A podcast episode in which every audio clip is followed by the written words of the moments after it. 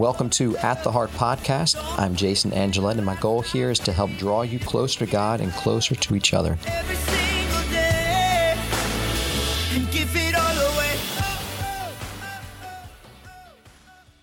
On our married couples retreat, we have great speaker couples who share their story and witness in faith. And some of them have gone through some difficult challenges, but it's beautiful to hear from them how God helped them through their struggles and brought them to a deeper and more intimate relationship together.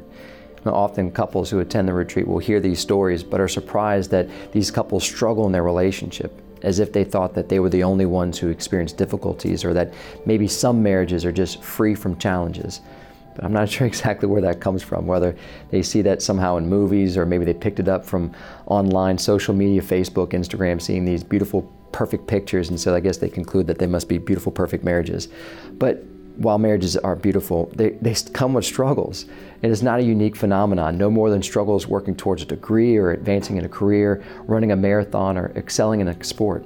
You know, none of us uh, should be deceived to think that any marriage is without difficulties, uh, and maybe more than our own. Think about the struggles that Mary and Joseph dealt with and what they encountered.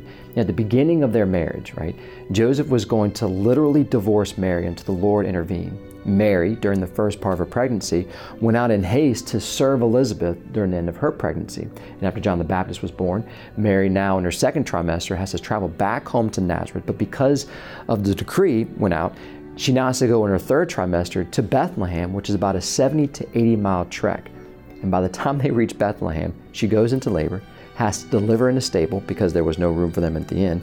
And on their way back, Herod wants to kill the child, so they are warned and they can't go home immediately and have to flee to Egypt. And remember, this is the Holy Family. There's also a great parable that Jesus speaks about that touches on this point. It's the passage about the wise builder. You know, Jesus says that everyone who listens to these words of mine and acts on them will be like a wise man who built his house on rock, right?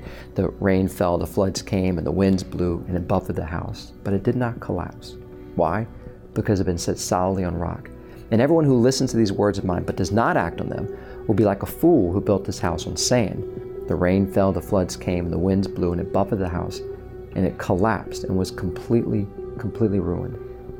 One of the key points in this passage, in this parable, is that we must listen and act to the words of our Lord. But notice that just because you listen and act on His words does not mean that it magically makes the storms disappear. Storms come to every single house faithful or not. What we have confidence in is that if we listen and act, if we trust in God and do His will, in our homes, our marriages, our families, they will not collapse. In fact, even in the midst of storms, we can, as we read Peter doing, stepping out of the boat in the middle of a storm, we keep our eyes on Jesus and we can walk on water. If in a moment of weakness we find ourselves fixated on the problems and the anxieties that come and begin to sink, we should, as Peter did too, cry out to God, who will not only rescue us, but call us into a deeper faith and trust in Him. May we all give ear and heart to our Lord's plan for us without compromise. May we live it out today and every day.